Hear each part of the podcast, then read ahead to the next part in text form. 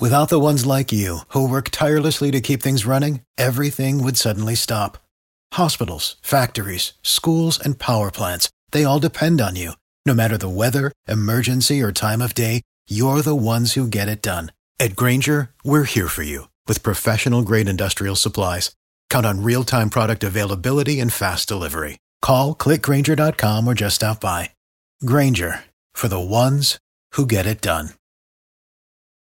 Every team, every topic, everywhere. This is Believe.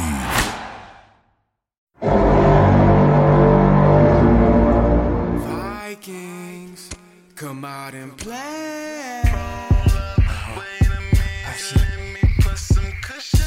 Wait a minute. Cousins throws, passes, caught for the win.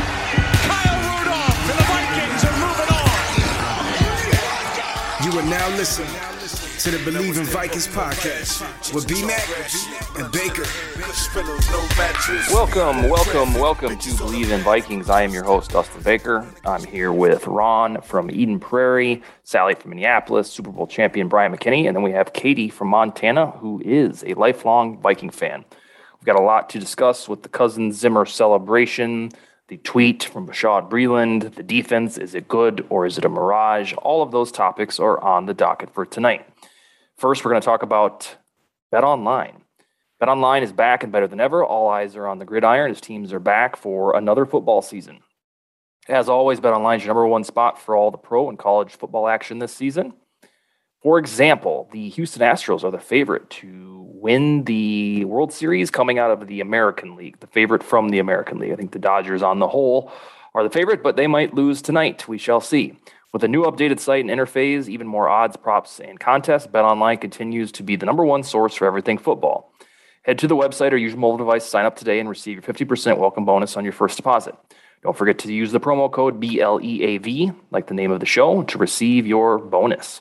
From football, basketball, boxing, right to your favorite Vegas casino games, don't wait to take advantage of all the amazing offers available for the 2021 season. BetOnline is the fastest and easiest way to bet on all of your favorite sports. BetOnline, where the game starts. The first thing I want to lift up tonight, because it didn't even seem like it was really announced, but we scoped it out on Twitter, is that we've been talking about this for 3 weeks, and lo and behold, Everson Griffin is now the starting right defensive end for the Minnesota Vikings. On this show, we've talked about how that should happen, but then we were convinced that he's too old for it, and DJ Wonnum needs the chance to continue. DJ Wonnum to have a nice sack against the Lions, but in almost just a verbal announcement from Andre Patterson, just like, yeah, by the way, Everson Griffin's the starter, and he started against the Lions, and it was kind of a quiet deal. So I wanted to make sure that that's lifted up, that the Griffin era is back, and a segue. My first question to the panel. Well, can we respond? Sure. I just want to say, first of all, no one said that he was too old to be the starter. Pretty sure there was save him for the playoffs. I didn't say that. All I said was, to me, it doesn't matter if he has an S next to his name or not. He's in rotation, and he's helping out a lot on the pass rush when he is in, and he's making sacks. And I didn't understand why you were hung up on him having the S next to his name. That's all I said. Well, same here. I was all about him getting the meaningful snaps, but yes, limiting that. But the second that I saw the tweet, of course, you were the first person I thought of, Dustin. But don't attach that fake news to me, okay? We have it on record. On most teams, when there's an edge rusher who doesn't have an S next to his name, that means that dude's getting about 30 to 40% of the snaps. And with the way Griffin's been playing since the preseason game, he deserves 70% plus because he's only 33 is how I see it. And who said save him for the playoffs? Somebody, I don't know if it was one of you, if it was Twitter, or somebody was like, they were treating him like he was 39. And I was like, for Christ's sake, he's 33. He's in like. I may have said to save him, but I don't mean to save him like for anything down the road. It's just, you know, I'd rather have 30 to 40 great snaps out of him than 70 or whatever, 50 average snaps out of them. Screw it. Let's save them for the Super Bowl. There we go. Yeah. What teams are going to be on by then? Brian, did you make any headway with perhaps getting Griff on the show? I'll talk to Tom this week. I'll check with him on Monday. Did you get to see Griffin had a large impact on the Lions game? Did you get to see any of his damage? I didn't. I seen the highlights, but I didn't get to see the whole game. Nope, that's cool. All right, so this is the segue I was talking about with the defense, and I'm going to ask you, Katie. Thank you for joining us from Montana. How are you? I'm good. How are you? We're doing wonderful. So the Vikings defense, there are times during games, and especially early on, that it looks like we're watching a retread of the 2020 version, which wasn't good, that was hella injured. Suddenly, per Pro Football Focus, they are the 6th best defense in the NFL. Per Football Outsiders, DVOA, they're the 8th best. And they've only allowed they're 9th best in points allowed. So do you think this defense is good, or is it a numerical mirage? I think it's a little bit of both. So I think we all really want the defense to be good. And I think as Vikings fans, we have really high expectations of our defense. You know, with Zimmer as our head coach, we expect big things because of his experience. But I don't know. The first two games of this season looked just like 2020, in my opinion.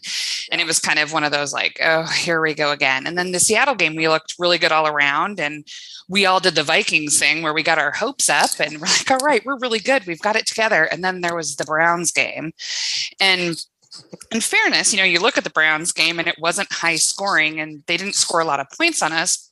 But is that also because Baker was horrible that game? Yeah. So, you know, and then you get to the Lions game and it's easy to think the defense did a bad job when you think of the last 3 minutes of the game. Mm-hmm. But they held them to 7 points for like 57 minutes, and that was great. But, you know, all you remember is the 10 points in 3 minutes to throw the game away, which, you know, Madison's fumble wasn't their fault. But still, that's what you take away, especially being a little hit shy from 2020. So I was actually super stoked to see the metrics about it, because it's like, oh, maybe we're not as bad as I thought. But I think we've seen a little bit too much on both ends of the spectrum to say we're good again.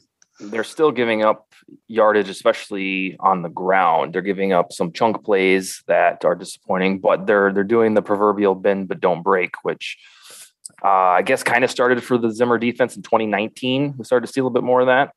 Sally, is this defense, are these statistics a mirage? I don't necessarily think they're a mirage, but I think we'll find out. We'll find out a little bit more as they go to play Lamar Jackson and Herbert and some more explosive offenses. So you are your temperature is lukewarm on this Vikings defense? Lukewarm, yeah. That's how I am on most things. I mean, there's 3 losses. You know, I'm not putting it all on them, but you know. I don't really care if they're ranked 6 or 16 or 60. If that's the record right now. Ron, what do you got? Yeah, Ron will have a lot more to say. Well, I would say I think it's more of a mirage than not at this point. But just because in watching the games, like there's some areas that definitely need to be cleaned up. Obviously, Breeland and I mean, yes, he improved. He's not the worst. He's just the 4th worst now with more qualified corners. So there's that. And then Barr obviously getting up to speed. There are times when Kendricks, I feel like, looks a little slower than he has in the past, but obviously he's still making impact plays. So I hope there's just nothing injury related there with him and that he is just kind of getting back up to speed.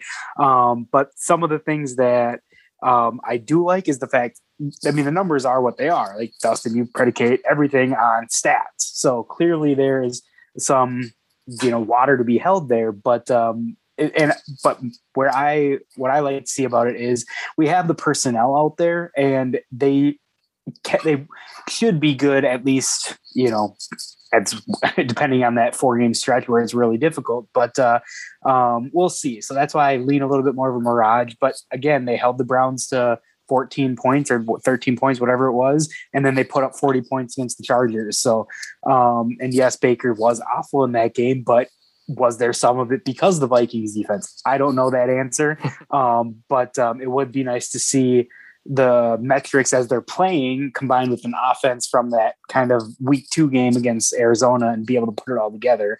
But I am optimistic for a turnaround from the defense, at least clicking on all cylinders. Dantzler's back. But yeah, Everson's obviously playing great. And the two of them that are ends combined have been the best duo in football to date. So we'll see what happens. My take there. So points allowed can be a little flimsy in small sample sizes because you have to factor in time of possession and, you know, is the offense always on the field. But the other two, DVOA and PFF, are static and they adjudicate the whole product of the NFL. And I'm looking three of you in the face right now. And I know all three of you have watched each of the Vikings games. And outside of perhaps Sally and the Browns, the other two have not watched all other football teams' games. There's no way that you've watched every Jets game or every Texans game. So these two unbiased metrics are telling me that the Vikings are sixth best in PFF and ninth or eighth best in DVOA. And that means something. That is a comparison. So it can't be manipulated to make the Vikings look better. So therefore, I have to trust the math on it and say that although the defense doesn't look great to me at all times, it's better than most others. And that's what I'm banking on. And plus, it's getting better. I agree with Katie that it was poop on the first two games, especially in crucial spots. And it was against Kyler Murray, who looks like the modern Russell Wilson, if you want to call it that. So that's where I'm basing on is the ranking. And it really can't be manipulated for somebody's gain. Brian, do players care about numbers or stats? Well, when we're in the meetings, that's when, like a team meeting, probably like the next day, that Monday, is when like all those stats and everything comes up and just kind of tells you the ratio and how you need to take probably better care of the ball or penalties, things like that. So that's the only time we really kind of go over it. But some things you try to keep in mind, like for offensive line, we'll try to keep in penalties and stuff in mind. Well, offense period, try to keep down the penalties and things like that. But yeah, so I guess some way you would do. Okay, I'm going to stick with you for this next topic. So Christian Darrisaw got his first real action on the offensive line. He got about half the snaps, and he looked pretty good.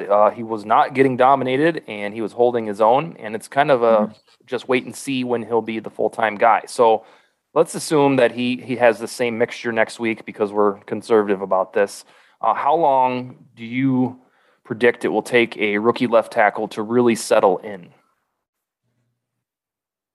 I mean, it shouldn't really take too long. I mean, they'll probably throw him in the mix probably for another week or two and then maybe eventually name him to start if he continues to grade out high. Sally, when do you expect Darrisaw to be the guy? Hopefully after the bye. Mm-hmm. I would think so. I was surprised to see him in. Yeah. Well, I mean, I just didn't really – I was just like, wait a second. Yep. 71 out of nowhere. Really. 71. Who the hell's that?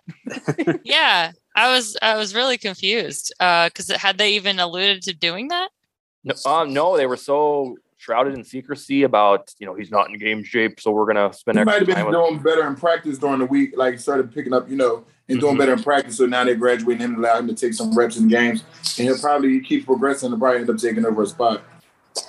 I mean, I actually think it was just a brilliant coaching move, which, we may get into the Zimmer side of things at some point, whether this show or another show. But, I mean, you're going up against the Lions and Rashad Hill, we all saw that play where he just got bull rushed by Trey Flowers. So, you can't go wrong with putting in the rookie, letting him get his feet wet. And so I kind of like the rotation, at least here, get some action, see, maybe get some feedback from it. But coming into this week, I hope he gets more run. And when we had him on the show a couple months back, he had mentioned Brian Burns as a guy that, was the toughest that he went against in college at Florida State when he was at Virginia Tech. So the fact that he has familiarity with him, I think that right away gives a leg up over Rashad Hill. We all know what Hill is and what he isn't. So I would like to see Darrisaw get more run just because you have the bye week after that, and then make him a full-time starter after, two games under his belt with ramped up reps, and then give him the job barring injury after that. So we'll see what happens. But, I like what I saw out of him. I know we talked about it on Sunday, Dustin. So yeah, we'll see. The funny part there is, Sally, that Ron and I did the same thing. I thought I saw 71 on the field up in our seats, and I checked Twitter, of course, and I think Chad Graff said that he was in the game, and I told it to Ron, and then we got tunnel vision. All we were doing was watching Darrisaw, and that's all we cared about for 15 minutes, and the game was still very much in the balance. It was 16-6, and we weren't, of course, putting them away, And so we just had this Darrisaw show because we really wanted to see if this guy had it. And yeah, for that small sample size, he did. What I was looking at, because I typically like to look in the trenches a lot, like what is the hand play, or just watching man versus man physicality and see what happens. But what I liked is he anchored, and I know nothing about O-line, Brian, you can correct me if I'm wrong, but it looked like he was anchoring himself in his sets like very well. He didn't get pushed back. Now, there were some things. I know he is athletic, so that's not a concern, but it seemed like he did on the outside pass or pass rush, where letting them go wide, where he was a little slow-footed. I don't know if that was just because of gain speed, first time being exposed to it, but how important is that, like, as a, especially as a left tackle, where it's getting in your set and staying strong and then reacting to the moves that the DN's putting on you? Is that kind of priority number one from your standpoint? Really, you it's really about being patient and trying to get to a certain landmark before they do. But yeah, it's that's his first time being in game time speed. It's a little faster, and he probably had to get acclimated to it, because, practice is one thing, but in games, the game moves a little faster.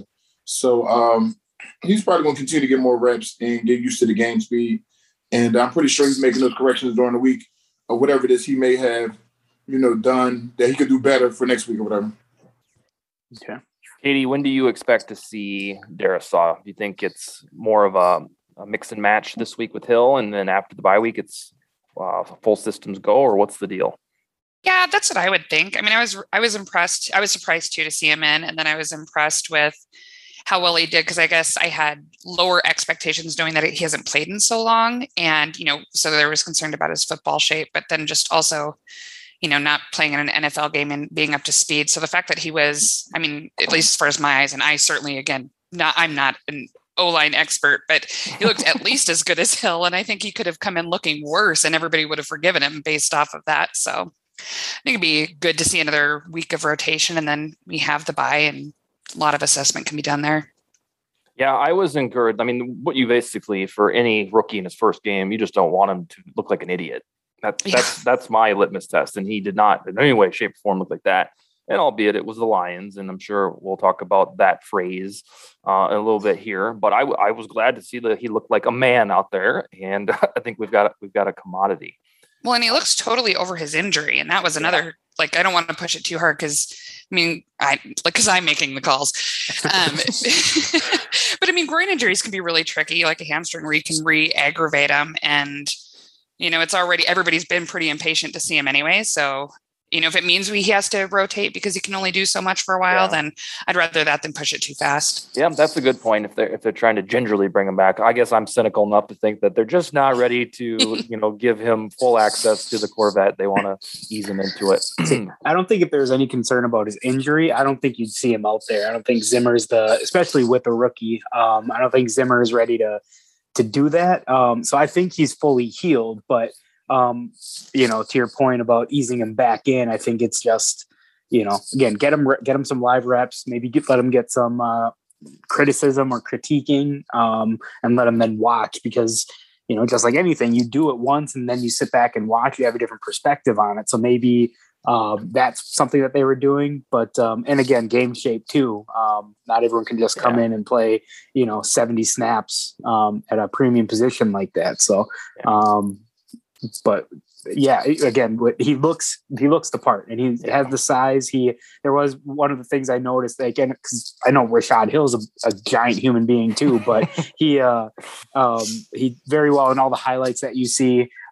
It's not like he looked like a little guy out there playing left tackle. So having a big, physical, athletic guy, it brings us back to the good old days. All right, Brian, so I'm going to set this next thing up for you and get your opinion. We have a cornerback named Rashad Breeland, who had a rough start to the season. He played a little bit better on Sunday, but there was one point in the game where he got a penalty, and some fans booed him for the penalty. And he, put his arms up in the air, let's hear it, come on, almost like a taunt. After the game, he tweeted this: "I'm convinced y'all love my Johnson in y'all mouth. Enjoy the win and shut the F up." Would you ever dream of tweeting that if you were right after a win or any time? No, I'm surprised he tweeted that and felt like he wasn't going to have any type of repercussion behind that. He hasn't yet. He deleted it about, I think, 45 minutes afterward. Okay. Yeah, that's a bit much. And it was after a win, too. I'm just really surprised. But, yeah, I couldn't see anybody in my era really writing that. Yeah.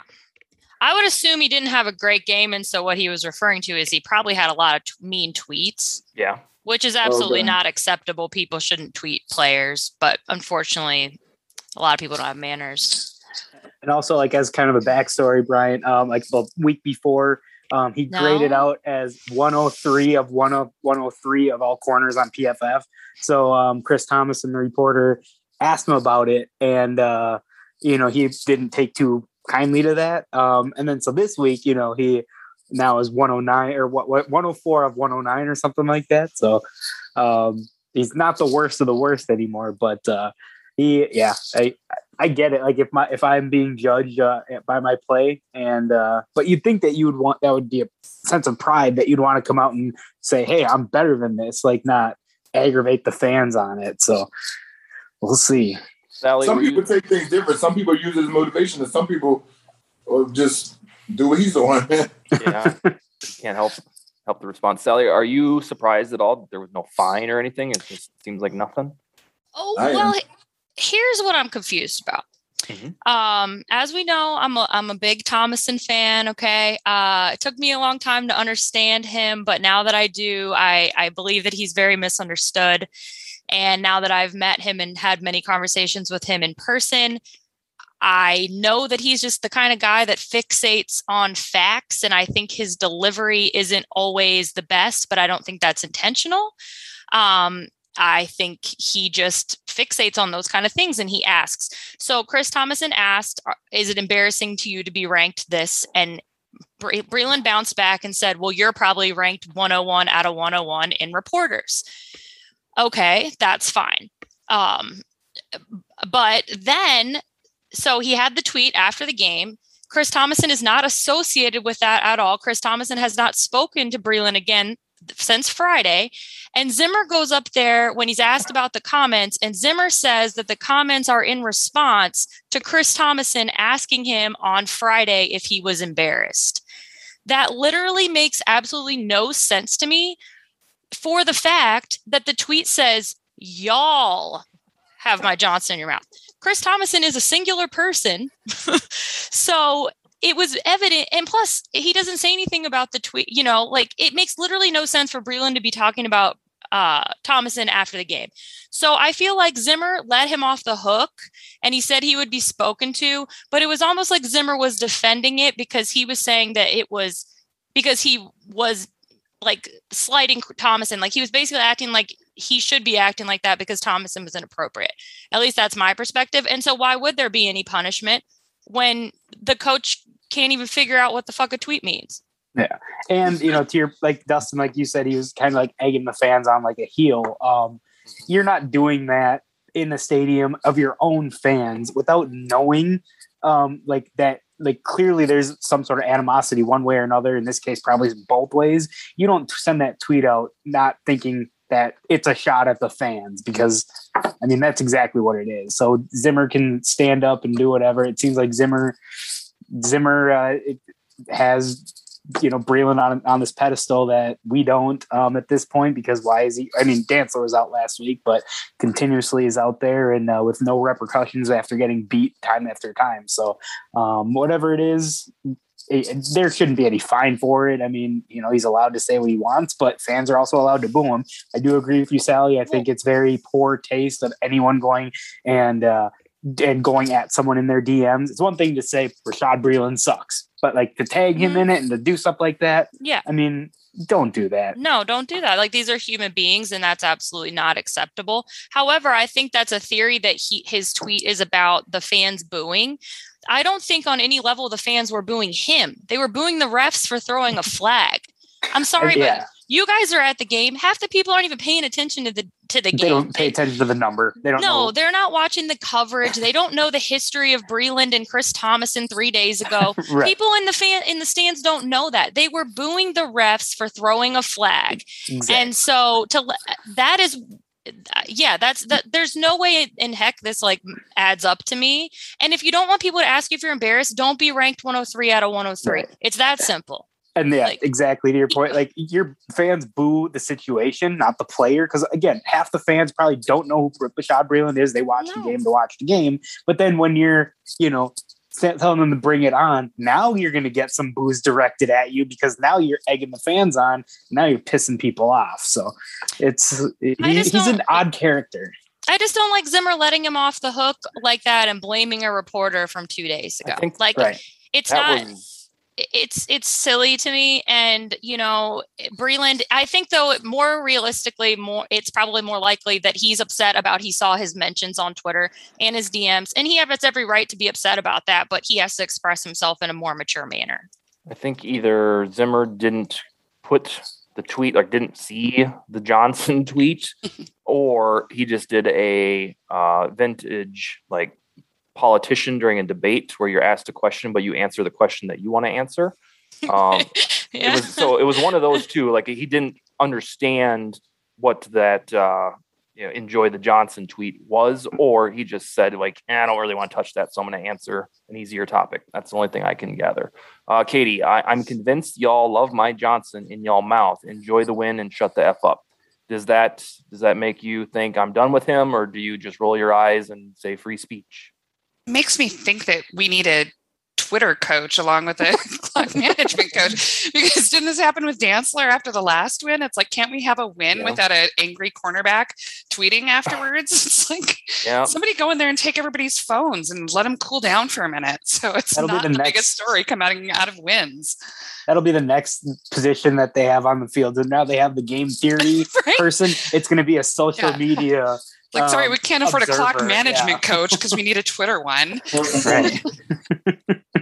Sally, at the climax of the game, when Greg Joseph drilled a 54-yard field goal, you're laughing right now. The climax just had me thinking of something else. And it doesn't, the Vikings don't make me think of that. So the quarterback and the head coach got involved in a very intense celebratory moment that ended up in shoving. And immediately that was perceived as, well, wait a minute. Did they push each other, or are they just brothers in arms that are celebrating happily? I think the Vikings and Zimmer have done their best to dispel the fact that it was a shoving match.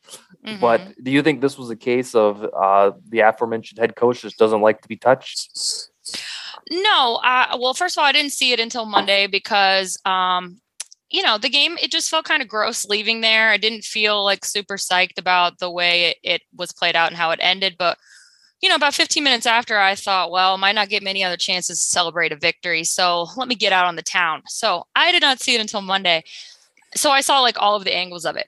I think seeing it in that way, just on Twitter on loop, I thought it was very interesting. But I think what's more likely here is that these are two guys who don't have the best social skills. They're both pretty awkward in their own way. And I think right now they're the closest they've ever been. They're watching film together. They're spending time together. And I think that Kirk, from my perspective, was very amped up. I don't think you could ever imagine him purposely being aggressive towards anyone, let alone his superior. And I think that Zimmer was just very caught off guard by that. And so he reacted in his awkward manner. And I'm sure as soon as he had a minute to reflect on it, he was like, oh, what the heck? I think that was just his instinct. I don't think there was any malintent from either side. Brian, I thought they were celebrating. I didn't really look at it. But to me, when the arm was put out to like kind of, it was obviously not holding Zimmer back. It wasn't enough force to do that, but it was like creating space, which to me seemed like probably the words being exchanged from Zimmer's tone weren't great. I don't know. I mean, it sounds like too, it was his personal security guy that did it. So maybe just because Zimmer's an older guy and, you don't want him to get hurt. Like if he were to get caught off guard and fall back, I don't know. It just seemed like pure elation to me. I mean, I've been in situations where, whether it's playing sports or something with buddies and like you get so pumped up and you maybe not punch him in the face accidentally, but you're like all amped up and someone gets hurt. So it just seemed like, yeah, they were ecstatic. And whether or not there was any doctoring to the video or not, I don't know. But yeah, I love when Kirk goes into the you like that mode, however he wants to express it. I love when he gets that, you know, kind of asshole Kirk, like he like where he's very self-aware of it. And, you know, yeah. You like that. So, Brian, do you have any cool celebration stories? No, no, you never got a little bit to go to field goal right afterwards. So it's never really, I'm not really getting a chance to celebrate too much. It's like, all right, it's time for field goal. Yeah, that's fair. Katie, and people push you and catch you off guard. I don't really like it. Yeah, I in case I forget to say this, I think Sally absolutely nailed it and kind of opened my eyes. I never really considered that. I mean, I know that they're both awkward in their own right, especially the QB1. But I think she nailed it on the head that it was probably like a need. Like, why is he pushing me? And, you know, you push him back and they're like, yeah, this is great. You know, like, yeah, you just kind of roll with it and say, we're good, aren't we? I think we're good. Well, and even though they're like closer, like I said, if you've never had a physical touch with someone, you know, because it has always been just not, you know, the best relationship, it's weird, right? Like, I don't know. I think it's just, they're two awkward people, but on the opposite spectrums of awkward. Right. I think dorky the way Patrick and a girl, you know, yeah, yeah, like tobacco. I think the way Patrick Peterson kind of came in, like, you know, still like very nonchalant. He was ready to celebrate. Like, I think if he would have come in with a little bit more, like, ready to separate them, then it might have been a little like what was going on. But he was coming in just like to celebrate with everyone else and just like, whoa, like here we, like, what's going on? So, yeah, we'll see.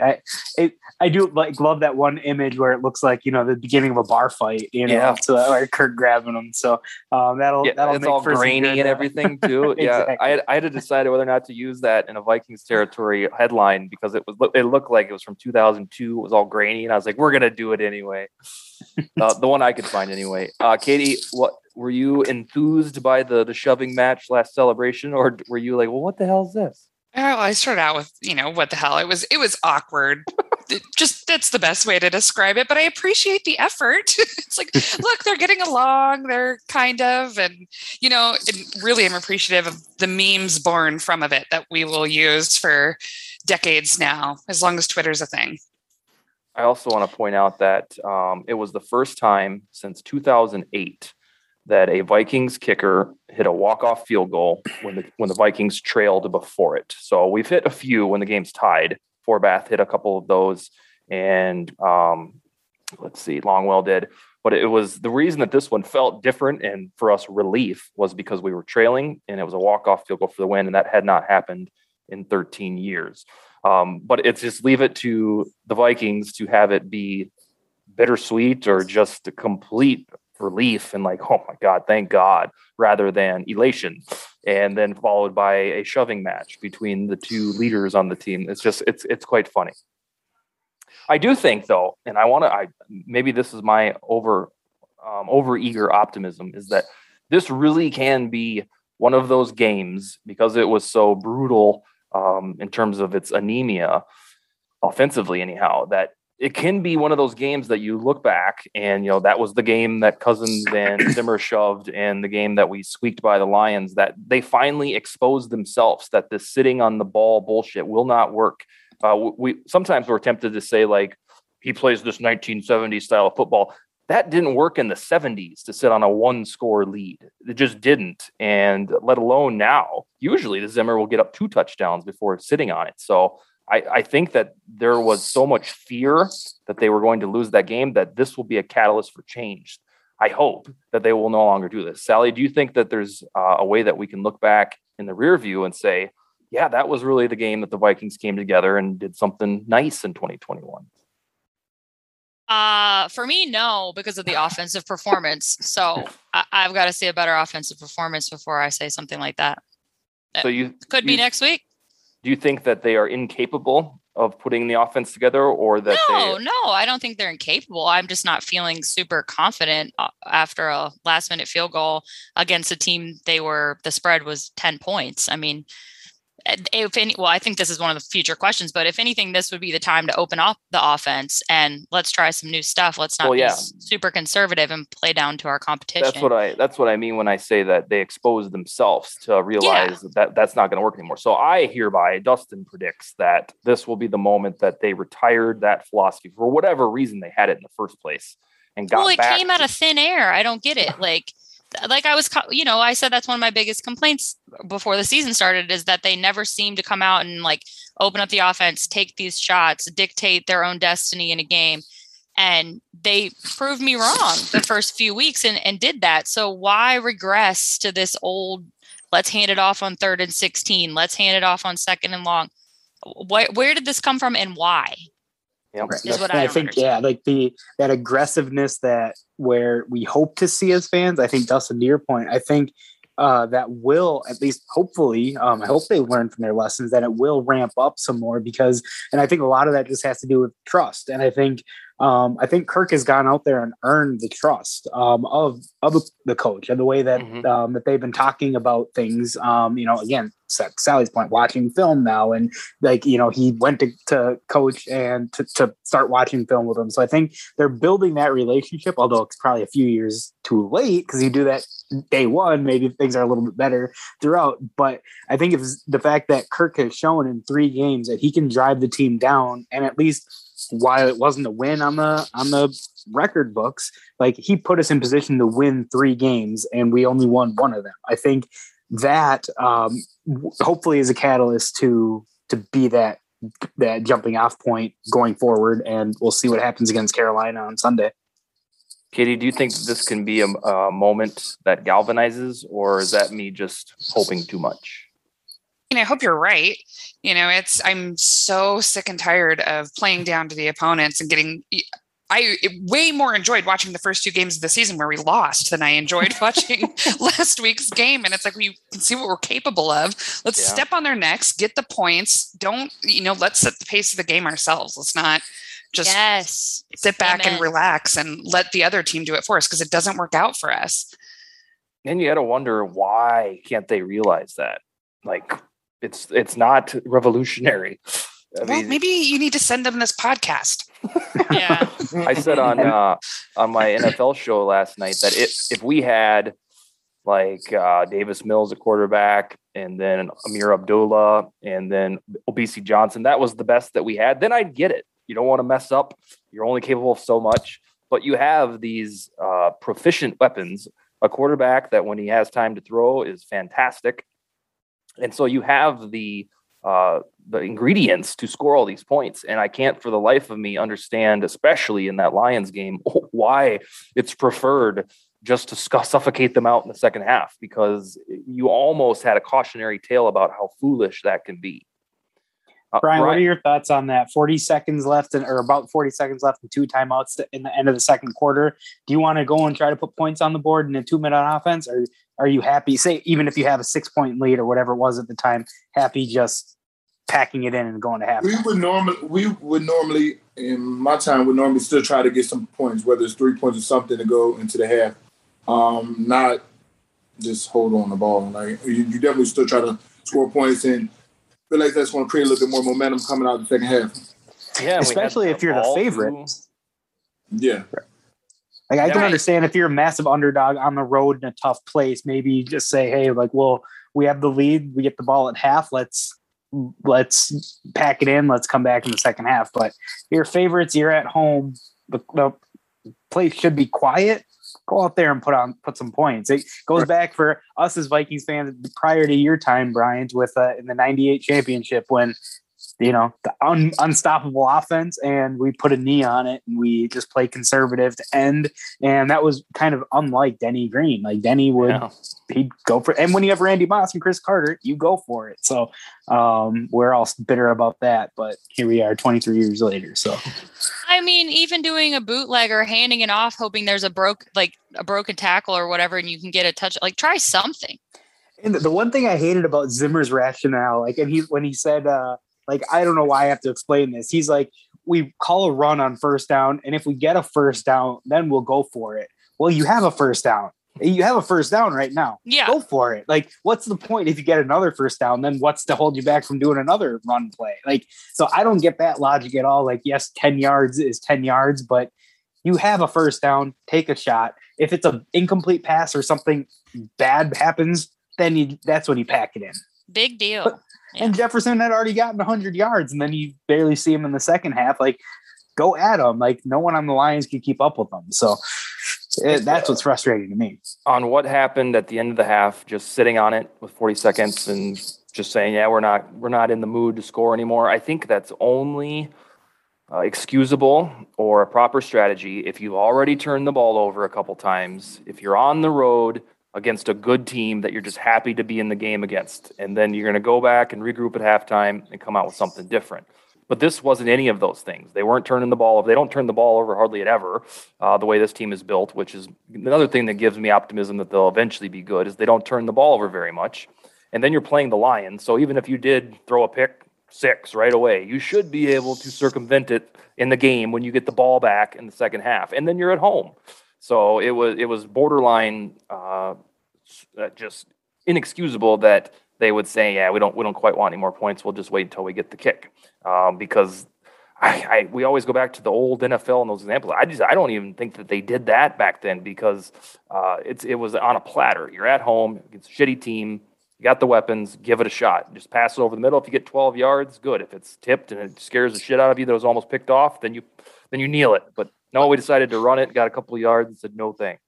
If anything, isn't it good real-life practice for running a two-minute offense in the future when you may really need to execute that? I mean, yeah. I don't understand it at all. In-game situation, get your kicker a pressure field goal, or at the very least, see if you can kick a 55-yarder to end a half. Right.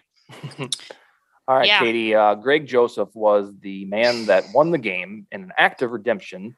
You had to believe that it was still eating at him for missing a chip shot that would have beat the best team in football. This time, he, in a bit of relief, beat the worst team in football. So we have this pendulum that we're capable of beating the best team in football, but we choked on it. And then we barely beat the worst team in football, but we converted it. It's a paradox. But going forward, did Joseph do enough in one kick to make you believe in him, or doesn't it matter who the dude is? You're never, ever going to believe in a kicker. I'll never believe in a Vikings kicker. They draw you in. They win game-winning things or kick something absurd and draw you in just to break your heart. And it's not their fault. Like, we ruin kickers. I don't know why. I don't know where it comes from. But no, I will never trust a Vikings kicker. Is that since Longwell or what? I don't know where it started. We'll just say it's ingrained in my DNA. I think most of us trusted Longwell. I was wondering if it's ever since him. Walsh opened the wound again. Yes. Even with Longwell, just with the history of Gary Anderson, like that, obviously, and I was at a young age at the time, but that changed the way I looked at kickers, because, you know, it's having to be perfect the entire year and to miss that, which seemed like a gimme or close enough. It was always nerve-wracking whenever any kicker was trotted out there for me. And we had Doug Brien. Like, I don't know if you were on those teams, and Doug Brien missed 2 extra points in a game when that was at the 2-yard line. Like, I think that was probably around your time, if not slightly before. But like that, no one missed field or extra points at that point. And here we find the one guy who does. It was good to see that everybody else in the league had problems with it. Green Bay was trying to do a rematch of our tie from a few years ago. It's like, it made me feel good that everybody else was suffering as well. I had a buddy text me after the Packer game. He's like, I'm pretty sure it's the second time in the last couple of years or so where Mason Crosby has missed 4 field goals in a game. Packers still won that game, whereas Vikings kickers miss 1 field goal in a game and it ruins their entire fucking season. Yeah, I remember watching that. Luck.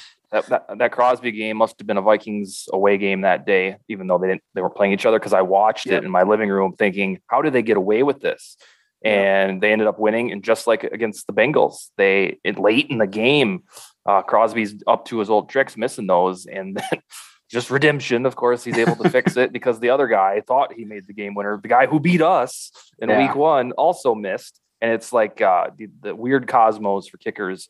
especially relating back to the Vikings. And then this week, as you guys pointed out, it's always great joy to watch when those other teams just go through doldrums. But in McKinney's duration with the Vikings, he actually was involved in pretty steady kicking for the most part compared to the garbage that we had before and after. So I don't know if he brought good vibes to the team or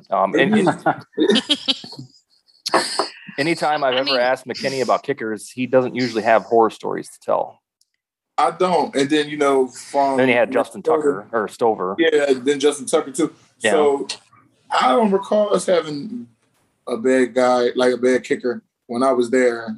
And even when he did have Blair Walsh started off good.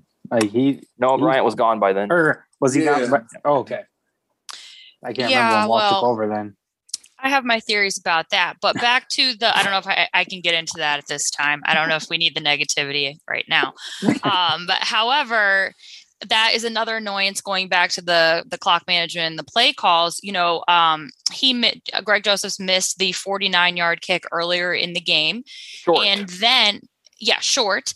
And then they had time at the end of the game to get at least one more playoff to potentially get him closer, and probably two if one of those first plays was an incomplete pass, because wasn't it like how many seconds was it before they spiked the ball?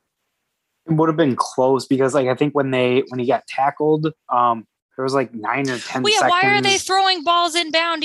I didn't understand. Taking what the defense gets. Anyway, it was they could have at least tried one or two more attempts to get him closer, and they just seemed nope, let's just run the clock down.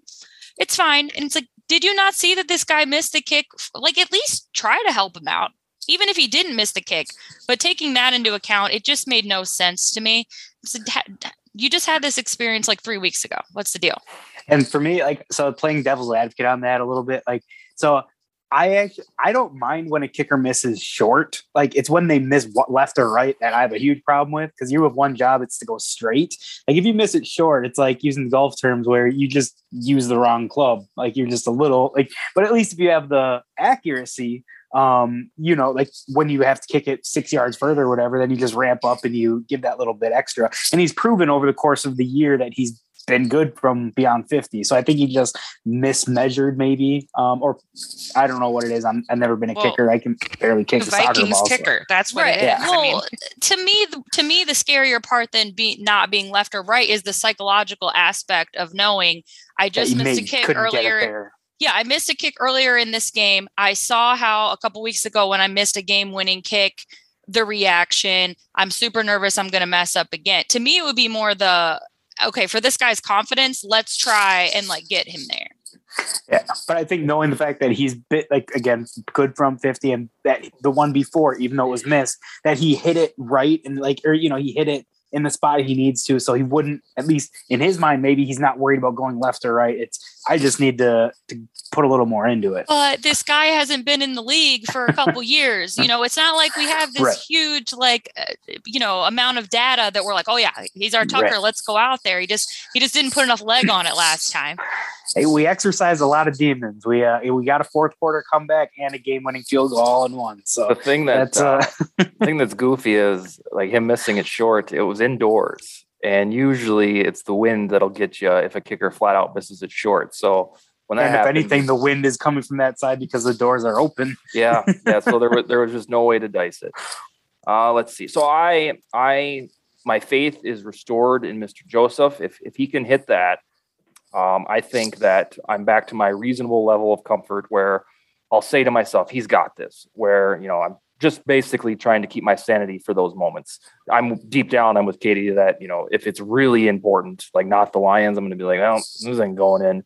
But I think he's done enough to reasonably earn folks' respect with that kick. And when you look at it, really the only thing that he did bad, and it was a huge bad, was the Cardinals miss, because that was so close. It was 37. So I'm glad, in the long story short, I'm glad that Zimmer didn't throw him on the ash heap of kickers for missing, and ruining them and then sending them and have them thrive elsewhere. So I'm in on Joseph. And a lot of that came because he was able to man up, so to speak, and drill a walk-off that we so craved. Sally, what's your segment tonight? I don't really necessarily have one because I'm kind of running out of material here. I guess let's preview the Carolina game. We haven't talked about that at all. Okay. Well, my preview is unsurprisingly by the numbers. So Sam Darnold was supposed to have experienced a geographical cure because the Carolina started 3-0, and just like the Raiders, they've went to 3-2, and they appear momentarily to be pretenders rather than contenders. Darnold was pretty good in the first three games. These last two games, he's thrown 3 touchdowns and 5 interceptions. So the Jets Darnold appears to be the normal, at least for a couple of weeks. So I hope that continues into the game. It looks less and less likely that McCaffrey is going to play, even though I cynically thought that he would. But the thing to watch for is the Panthers have one of the best defenses in the league, and it's kind of unsung. Nobody cares about them right now, but their defense is damn good, and we saw seedlings of it last year when we narrowly beat them. So it's not a good recipe for an offense that wants to get back on track. But I ultimately do think the Vikings win 24-20. Katie, what is your take on these Panthers? So I'm excited for the game because I think that we view them as more challenging than the Lions. So I hope we go in and we see our offense that we saw in the first couple of weeks, and we are more explosive. I'm a little bit worried about their defense, but when our offense is on, they're on. And I do have a lot of faith in them as long as, it's the good offense. I am hoping, after seeing all of your metrics on the defense, that this is the game that they really kind of all fall into place and expose Darnold, and we intercept, and everything, and they don't have McCaffrey, so our run stop will look great. Mm-hmm. So high hopes, even though I've been kind of negative this whole hour, but I think this is a really good opportunity for our offense to really pull it together and shine and play up to the team, and for our defense to get it together and not tweet anything after the game. Goals. I think you've been spitting truths. I don't think you've been negative one bit. So I don't want you to get down on yourself. And then, speaking of the run defense, I wanted to give a shout out to Armon Watts. He played a good game at nose tackle, even though we all think that Dalvin Tomlinson should play nose tackle. But Watts showed that, hey, I'm here too, and he had a decent game against the Lions. B-Mac, what do you expect from the Carolina game? As soon as I walk away, you're going to ask me. So to the people that don't watch on the video, he left his post to go do something. I think Carolina is definitely a better challenge than Detroit, but I think the offense didn't play as well last week, so I think the offense will come back out and be a better unit. Just make sure the defense, holds up their end of the bargain. Right. Can I ask you, okay, when you're going to play the Lions twice a year, every year, during your tenure, did you guys still look at that every time as with the same intensity of like a traditional division game, or was it just kind of like, whatever, it's the Lions? We kind of felt like we would beat the Lions. Right. I don't think we ever lost. Did I lose the Lions? No, I think we looked it up. If you did, it was once. I think we looked up BMAC. It's only a couple times. Yeah, I never. That was a team I always felt like that we were. No, I'm going to look it up again. Yeah. Well, I remember when Nate Burleson was on here, because remember he played for Detroit for a little bit, and he said that even in the locker room, everyone like from the get-go was just like, sorry, man, like, why are we even here? Like, you just knew how it was going to go, he said. Right. Back then, which that would have been what, early 2000s? Probably how the Seahawks felt about us the last 8 years. Yeah, maybe. Yeah. I just was wondering if you approached that like as a, because all the quotes always, like that was a game. How you always look at the schedule. Everybody look at the schedule. And they try to predict what their schedule will be, like the team that they'll beat. That was always the team that you said, okay, we'll beat the Lions. So that was yeah. That was the one.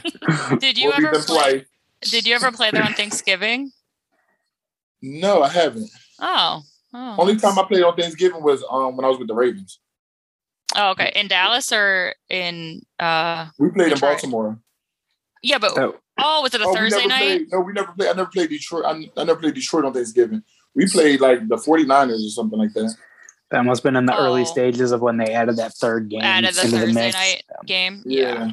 Gotcha. In the 10 seasons that BMAC was with the Vikings, naturally the Lions played the Vikings 20 times, and the BMAC led Vikings won 16 of them.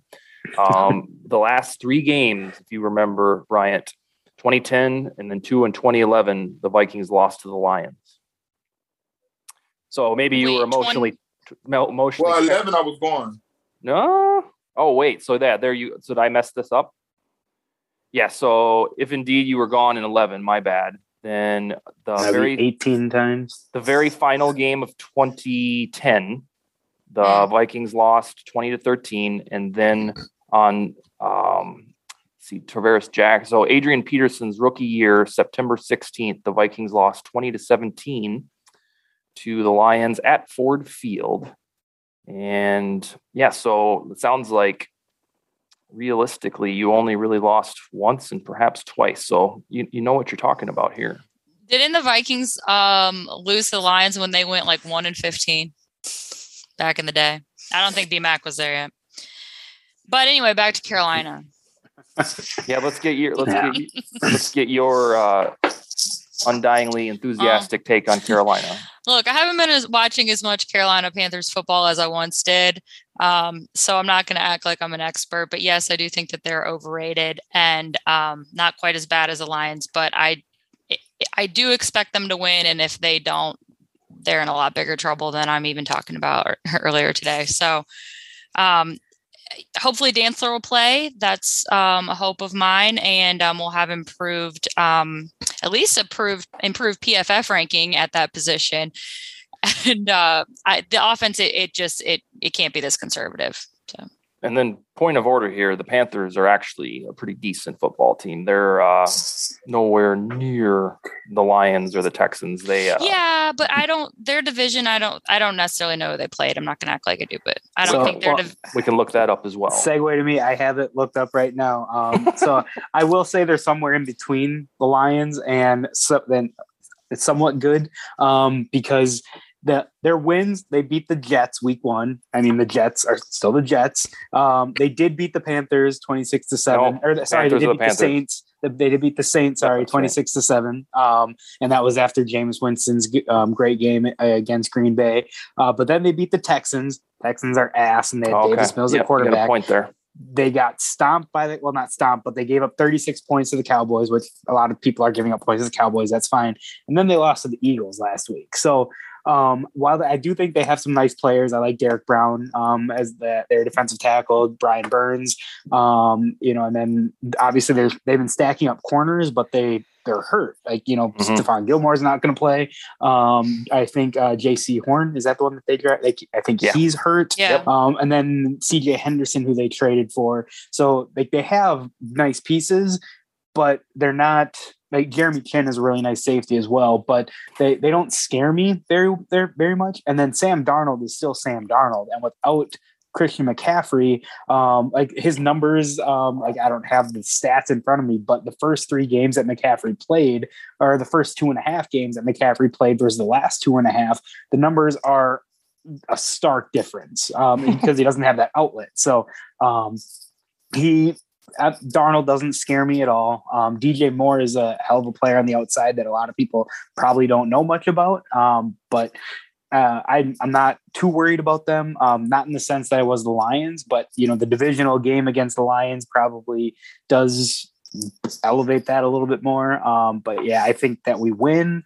I don't want to say a score because like last week I thought we were going to rout them. But I think we do pull off the win and, we'll go into the bye week 3-3. Point of order, then again, the Vikings will have Panthers on the schedule. Will have had 2 years in a row without Christian McCaffrey, so you get a little luck there because we were able to squeak by them last year without McCaffrey, even though they had 2 defensive touchdowns on consecutive plays. Now, if you hear that McCaffrey's not playing, if you're the Vikings, do you then also sit Dalvin, give him the extra 2 weeks I would recovery? I mean, if he's really ginger, then yeah, but no, I think I do, and I just let Kirk roll. That's what I would do. Yeah. All right, Katie, this was your Play first. Madison. Play Madison.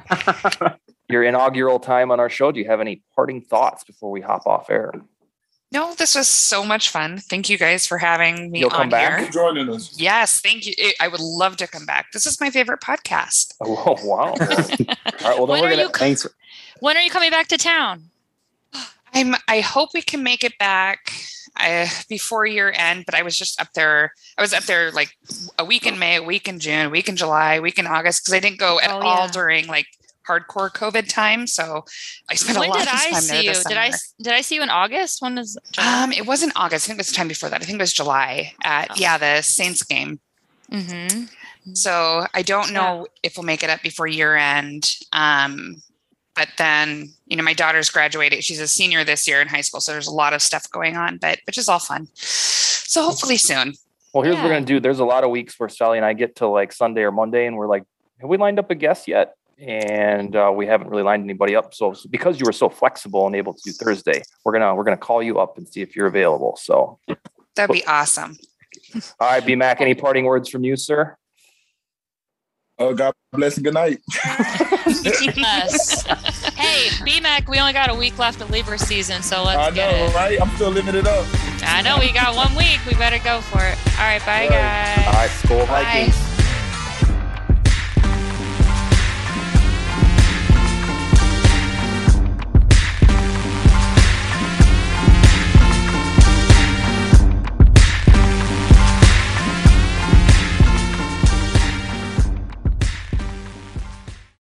For the ones who work hard to ensure their crew can always go the extra mile, and the ones who get in early so everyone can go home on time, there's Grainger, offering professional-grade supplies backed by product experts so you can quickly and easily find what you need. Plus, you can count on access to a committed team ready to go the extra mile for you. Call, click Grainger.com, or just stop by. Grainger, for the ones who get it done.